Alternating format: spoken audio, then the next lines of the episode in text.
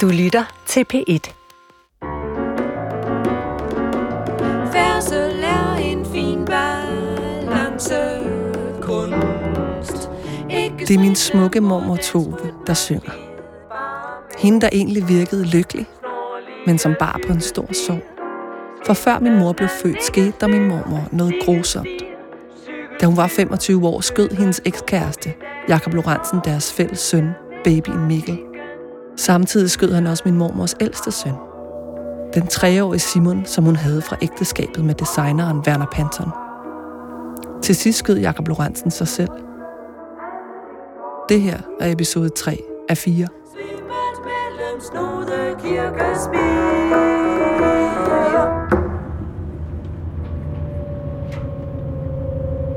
Egedal. I mit forsøg på at forstå, hvorfor min mormor Toves to sønner blev slået ihjel, er nu kommet i besiddelse af en fremmed mands dagbog. Den fremmede mand var onkel til morderen Jakob Lorentzen, min mormor Toves ekskæreste. I snart et år har min mor set til, mens jeg ved siden af mit almindelige arbejde har indsamlet viden om drabene på hendes to brødre. Og aftalen har hele tiden været, at jeg holder hende løbende opdateret om det, jeg finder ud af. Så nu sidder jeg i S-toget på vej ud til min mor i Ølstykke. Mens rækker af byhuse bliver til parcelhuse og så til åbne marker uden for vinduet, genlæser jeg endnu en gang siderne i dagbogen. Den sirlige håndskrift er svær at tyde, og det er ikke alle sider, jeg kan læse. Men visse passager står tydeligt frem, og det er vild læsning. Det står klart, at onklen og Jakob stod hinanden meget nær. For han har skrevet side efter side om sin ulykkelige nevø. Lige inden for klitrækken, udkanten af plantagen, Jakob Lorentzen havde udefra set gode odds i livet. stod der et ungt græntræ og bredte sine grønne grene ud til alle verdens Han voksede op i den kulturradikale elite, Solen gik rundt om til dagen lang. ligesom min mormor Tove. Juletræet med sin pynt. Det var faktisk Jakobs far, Måns Lorentzen, der skrev juletræet med sin pynt. For faren, Måns Lorentzen, var forfatter. Han var radiovært på DR, kunstmaler, og han skrev revyviser side om side med BH. Men ifølge Jakobs kusine var hans barndom fuld af svigt. Han gik for lud og koldt vand, og alle tre, Jakob og hans to søskende, var skadet for livet. Jeg havde slet ikke turde håbe på at komme særligt tæt på Jakob Lorentzen, som jeg kun kendte navnet på.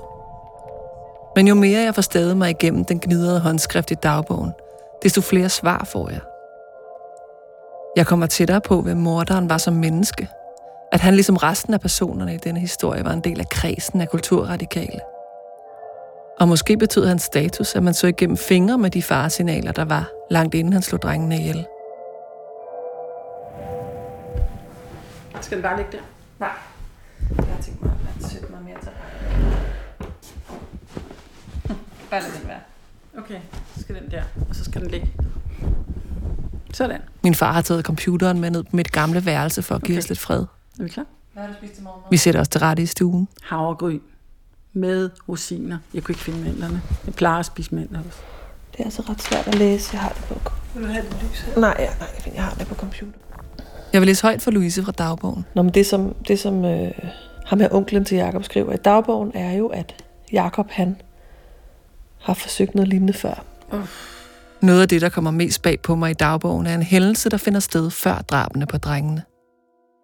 For allerede i 1951, to år før han slår Toves to sønner ihjel, slår det klik for Jakob. Han møder en ung kvinde, der hedder Mimi, som øh, ifølge onklen er lignet et flækket forhoved, og ikke, ikke videre begavet, og i øvrigt ikke en del af det der bohemagtige miljø, mm. som de alle sammen øh, er en del af i kredsen, som de kalder det. Hvorfor griner du? Men jeg griner bare for det der selvhøjtidlighed, ikke for en anden led. Altså, vi alene vide, hvad der er kunst, og hvad der er den rigtige musik, og hvordan man skal leve sit liv, ikke?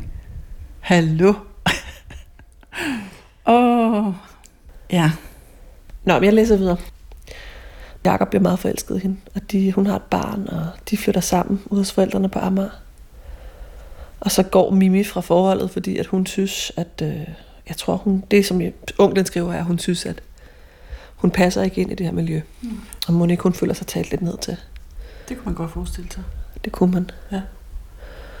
Nå, men jeg læser videre. Jeg troede, han efterhånden havde fået lidt sagen på afstand, men på formiddagen den 26. juni, hvor han skulle holde sommerferie, der telefonerede Mimi mig på kontoret. Jakob sad i stuen hos hendes forældre med et maskingevær i hånden og troede at skyde dem alle. Hun var med barnet sluppet ud af køkkentrappen og ringede fra familien nedenunder. Jeg fik straks fat på Lindemann, der kom i en bil og hentede mig, hvorefter vi gik ud til en gade bag ved Aladdin Teatret på Amagerbrogade. Døren stod åben, og vi gik lige ind i stuen, hvor de to ældre mennesker sad paralyseret i hver sin stol. Og Jakob hvid i hovedet med maskingeværet, som det viste sig, at han havde købt i Nyhavn tværs over benene. Med en venlig påtale gik jeg lige over til ham og tog geværet fra ham uden reaktion.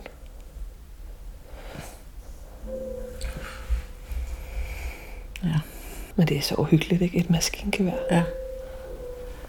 Når han bliver afvist af Mimi, så er det jo hele hans barndoms afvisning, der kommer op der. Den kan han slet ikke være i. Nej. Og det samme sker jo igen, at Tove afviser ham. Puh. Det er helt vildt. Det viser, hvor, hvor, hvor langt ud Jacob var, ikke? Ja. Afmagt, Ja. ja. fortvivlelse, Ja, og vrede. ja. Ja, vrede. Altså, du ved, det er altid det der med, at man kalder det en familietragedie, ikke? Jo, jo, I stedet jo. for at kalde det, Ja, præcis. ja. Men altså, jeg gør det jo også selv. Mm. Men jeg tror også på, at der er noget værdifuldt i at finde ud af, hvem det menneske var, der gjorde det. Helt enig. Øhm, og ikke fordi man skal tilgive, eller... Men man skal bare forstå, eller sådan. Mm. En tilgivelse, det tror jeg ikke. Nej. Nej. Men, men det er jo en vanvittig historie, at ingen har været bekymret for, om han skulle gentage den adfærd. Eller hvis de har været det, onklen har nok været det, om er ikke nogen så har advaret, eller forsøgt at... Jeg ved ikke. Nej, det er ufatteligt. Jeg kan tænke mig, hvis politiet havde været indblandet, mm. så var Tove jo aldrig blevet kærester med ham. Nej, Aldrig. nej, Fordi så havde, havde man jo kendt historien. ja. Han skrev ikke noget ned om det videre forløb. Vi holder en lille pause. Min mor tager en tår kaffe. Jeg kan ikke lade være med at tænke på, hvorfor ingen havde advaret Tove. Men det er nemt at efterrationalisere. Onklen gjorde trods alt noget efter Jakobs episode med maskingeværet. Han fik Jakob indlagt på psykiatrisk hospital. Jeg har noget her. Se, om jeg kan få læst det her. Vi havde bilen holdende på gaden, og Jakob indvildede at komme med og lade sig indlægge på kommunehospitalets fjerde afdeling. Der lå han så i fire måneder til undersøgelse og behandling. Blandt andet tog de en hjernepusning, der viste store mellemrum mellem hjernevindingerne, som om udviklingen var gået i stå. Hans psyke beskrives som noget infantil med stærk moderbinding. Ja. På, på den ene side er det jo rørende, at ham her, onklen, har Mm. Passet på ham, taget sig af ham, fået ham indlagt, ham. øh, sendt ham på diverse sådan rekreative ophold, og samtidig har han ikke meldt til politiet. Det er rigtigt. Men vi klarer jo tingene selv, Ja. ikke? Jo. I vores kreds. I kredsen. I kredsen.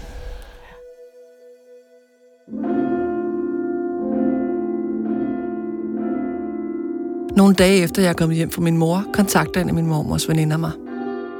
En af dem fra kredsen. Jeg har efterhånden snakket med en del mennesker omkring Tove, og veninden vil gerne hjælpe mig med at komme videre. Hun ringer til mig for at høre, om jeg godt ved det med Susanne Brygger. Det viser sig, at hændelsen, drabet på Toves to små børn, er beskrevet i en af forfatterens bøger. Slægtskrøniken Jædekatten. Den nævner angiveligt Jakob Lorentzen ved navn. Det er næsten svært at tro på. Jeg siger tak og lægger på. Jeg køber straks e-bogen på min telefon og søger på navnet Lorentzen. Der er det. På side 388 står som følger. Måske var det på tide at finde en rigtig babysitter. Hun valgte Måns Lorentzens søn, som ganske vist havde været indlagt på psykiatrisk afdeling. På næste side nævnes Jakob ved navn. Kort tid efter passede Jakob to andre, som han skød for at redde dem ud af denne forfærdelige verden. Og derpå skød han sig selv. Hallo? Er det Susanne? Hallo, hej. Hej, er det Susanne? Ja, det er det. Hej, det er Sofie fra DR. Ja, hej Sofie. Ja, hvordan lyder jeg? Jamen, du lyder meget godt. Altså, Har du, har, har du bare sådan telefonen op til øret? Nej, jeg har, øh, jeg har sådan nogle øh, Air- AirPods i ørerne. Okay. Kan du, altså, ja. Ja. du har ligesom, i din bog har du beskrevet øh, noget, der ligner det, som min mormor har været udsat for. Altså et drab på to børn, øh, som begået af Jakob Lorentzen. Hvor, hvor er det, du kender? Hvorfor kender du Jakob Lorentzen? Lige et øjeblik. Jeg taler i telefon. Øh, Jakob Lorentzen var en del af mine forældres øh, kulturradikale miljø øh, i efterkrigstiden, i 40'erne. Men jeg havde fuldstændig øh, glemt, at Jakob Lorentzen faktisk var min øh, babysitter. Han var min og min lille søsters babysitter.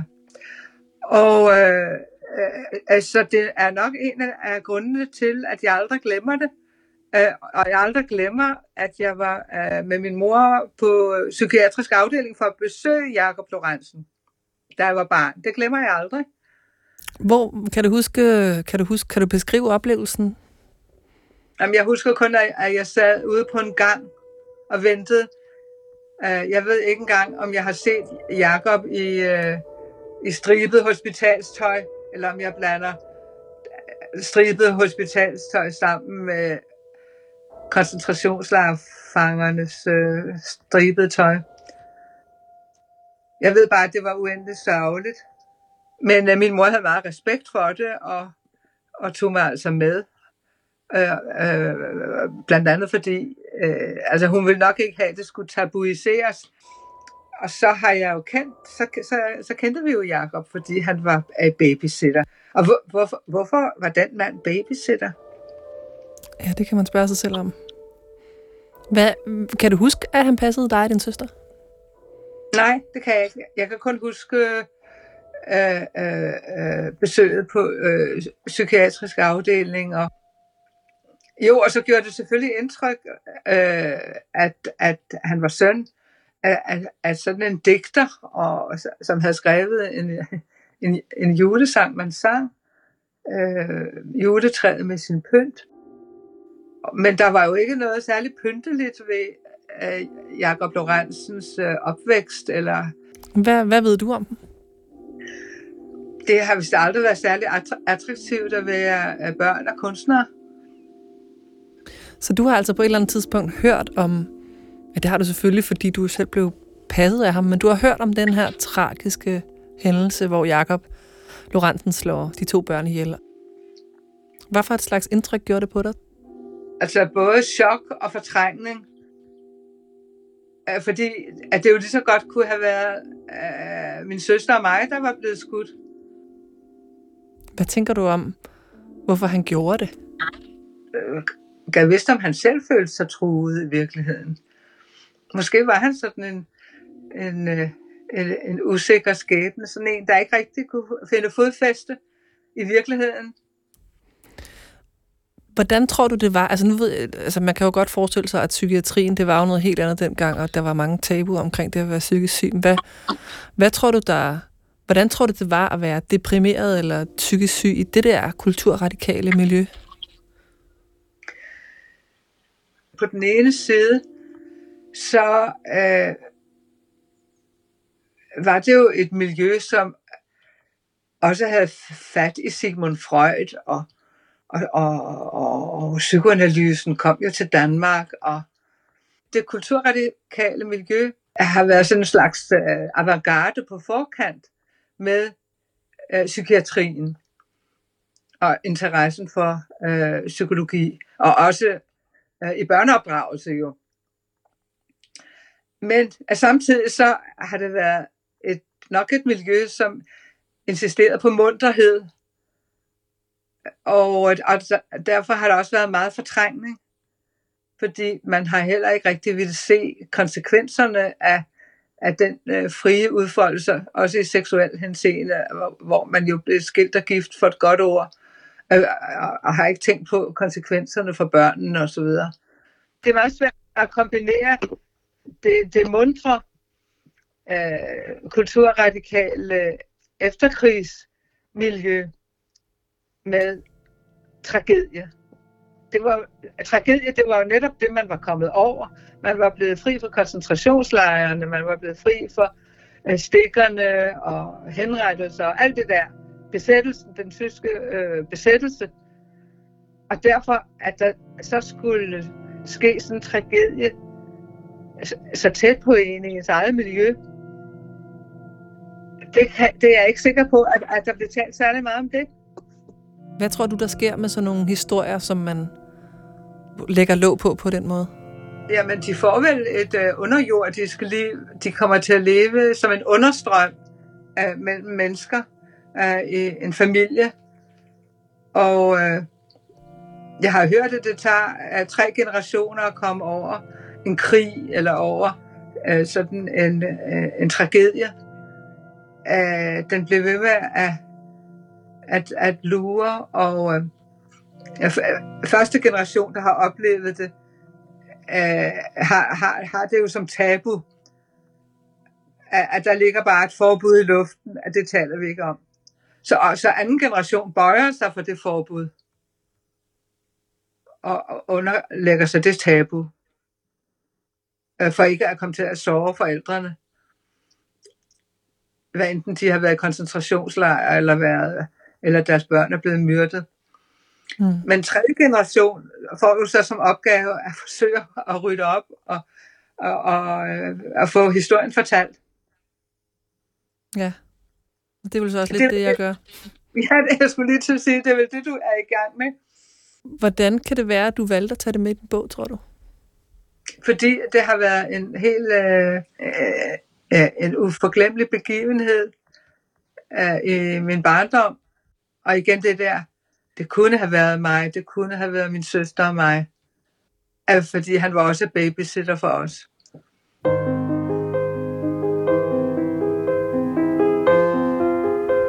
Efter snakken med Susanne Brygger kan jeg se Jakob for mig.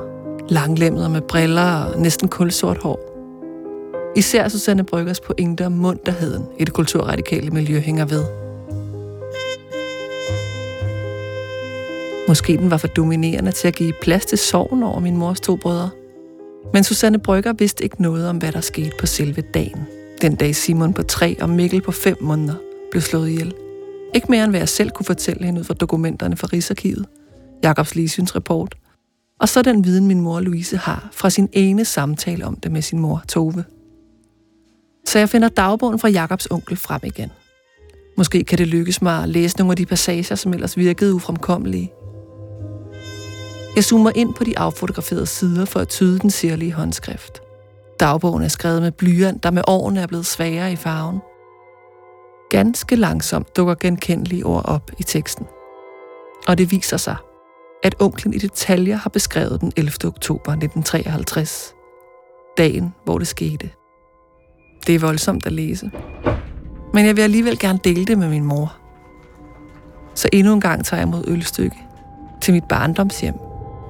Min mor sætter kaffe over. Det, der sker herude, det er så sjovt. Jeg, har, jeg putter jo solsikkerner i den der, ikke? Ja. Fortæller mig om fuglene i haven, som hun altid gør. Og når jeg går ud og fodrer, så ingen jeg når, altså, vender kun lige ryggen til, så er det der, ikke? Ja. Igen ender vi op i stuen, når min mormors ph tegnede hvide klaver bag os. Jeg skal fortælle min mor, hvad der står om drabsdagen i dagbogen. Men det kræver lidt forklaring. For endnu en gang dukker der en berømt biperson op. Den socialdemokratiske tidligere undervisningsminister Hartwig Frisch spiller nemlig også en rolle i den her historie. Eller rettere sagt, hans pistol gør. Hans enke, Edith Frisch, bor et par kilometer fra min mormor Toves hjem i Hørsholm. Hendes pigenavn var Lorentzen, for hun var Mogens Lorentzens søster og altså Jakobs faster. Og hun elskede Jakob. Derfor flytter Jakob ind hos hende, da min mormor Tove forlader ham. Edith Frisch bor i et smukt gult bindingsværkshus lige om hjørnet fra Hørsholm Kirke. Det er vel nok yndigste og dyreste kvarter i byen. Hartvigs enke Edith havde endnu ikke ryddet ud i den døde ægtefælles ting.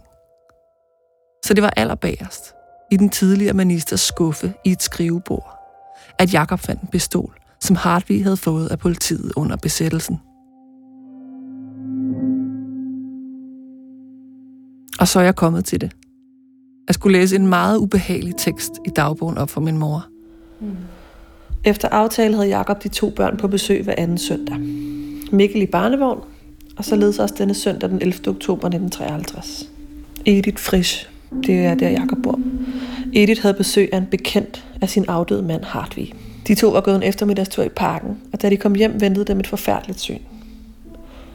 Inde på sit værelse sad Jakob og havde skudt sig i hovedet, så øjet hang ned ad kinden. Og på sengen lå de to drenge, som han også havde skudt gennem hovedet.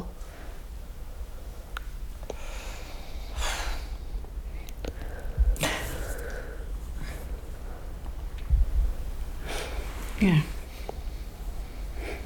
Bitte små børn, ikke? ja. Mikkel var kun 6 måneder gammel. Ja. Hvordan synes du det er at høre de der Jamen, detaljer? jeg synes, det er forfærdeligt. Nå, jeg, det er fordi, jeg kan bare så meget, så meget som man nu kan sætte sig i, hvordan Tobi må have haft det. Og de budstykker, jeg har hørt om, at hun kom på sygehuset og skulle se de der drenge, og, og blev mødt af en overlæge, som spurgte, om hun ville se Jakob. Og hun bare sådan blev vred over, at han overhovedet spurgte. Ja. Og at Simon der faktisk levede nogle dage, ikke? Jo, jeg tror en lille uge faktisk. Ja, hvor hun sad ved hans seng. Min mor er selvfølgelig påvirket af beskrivelsen af de to små døde drenge. Hendes brødre. Og det er jeg også. Men den tekst, som jeg nu skal læse for min mor, er faktisk den, der har påvirket mig mest. Det er onklens sidste ord til sin nevø, efter han er blevet lagt i jorden på Holmens Kirkegård i København.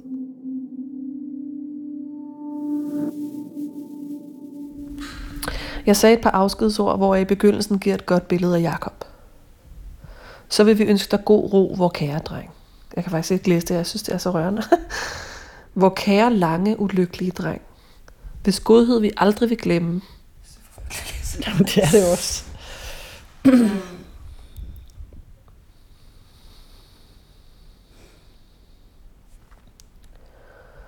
Vi føler, det er en lise og fred og velsignelse for dig at have endt din livsbane, som gang på gang bragte dig ud over dine sjælelige kræfters bæreevne.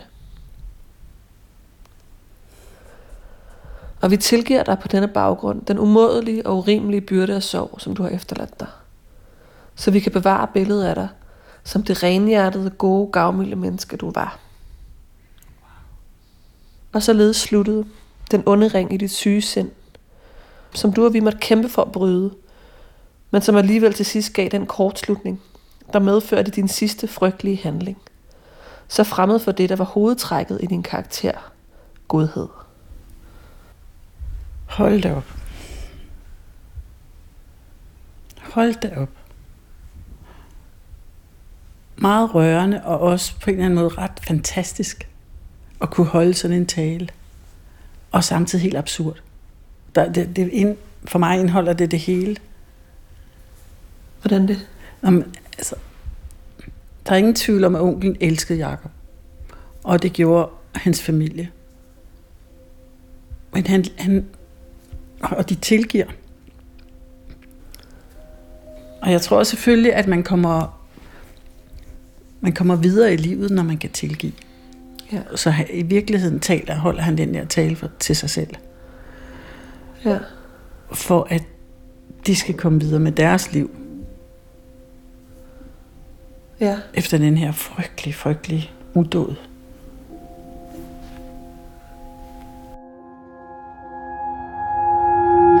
Jeg siger farvel til min mor og tager mod Ølstykke station. Både min mor og jeg føler, at vi kender Jakob bedre nu. Jeg kender i hvert fald onklens kærlighed til ham, og den rører mig. Alt det, man kan tilgive, når man elsker nogen. Men hvad der skete med Tove på selve dagen, hvor hun var, og hvordan hun fik besked, det ved jeg stadig ikke noget om. Da jeg kommer tilbage til min lejlighed i København, finder jeg en liste frem med navne, som jeg lavede, da jeg gik i gang med det hele. Det er navne på folk, der kendte min mormor godt. Der må der være nogen, der ved mere om, hvad der skete med Tove på selve dagen for drabene. Det går op for mig, at jeg har talt med alle på nær en. Så det er sidste chance, da jeg ringer til en dame, der hedder Nobbe Bernil.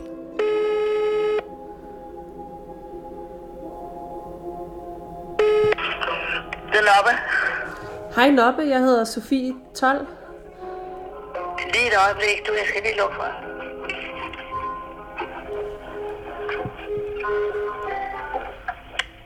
Ja, hvad siger du? Ja, men det er fordi, det er lidt uh, indviklet, men det er fordi, jeg er barnebarn af Tove Kemp. Åh. Oh. ja, Ja. Og, det lyder hyggeligt. ja, men det er fordi, jeg er i gang med at lave en, øh, nogle række udsendelser om Tove. Øhm, Ja. og, og også om den tragiske hændelse, der skete i 53, da hun mistede de to drenge. Jamen, det var så forfærdeligt. Ja, og jeg kan forstå, at du ligesom kendte hende dengang. Jamen, jeg var helt involveret i det.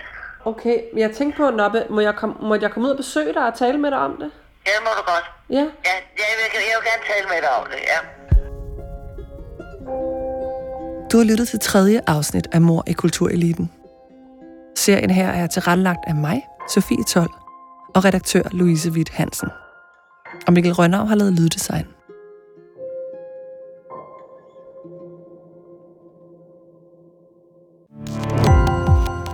Gå på opdagelse i alle DR's podcast og radioprogrammer. i appen DR Lyd.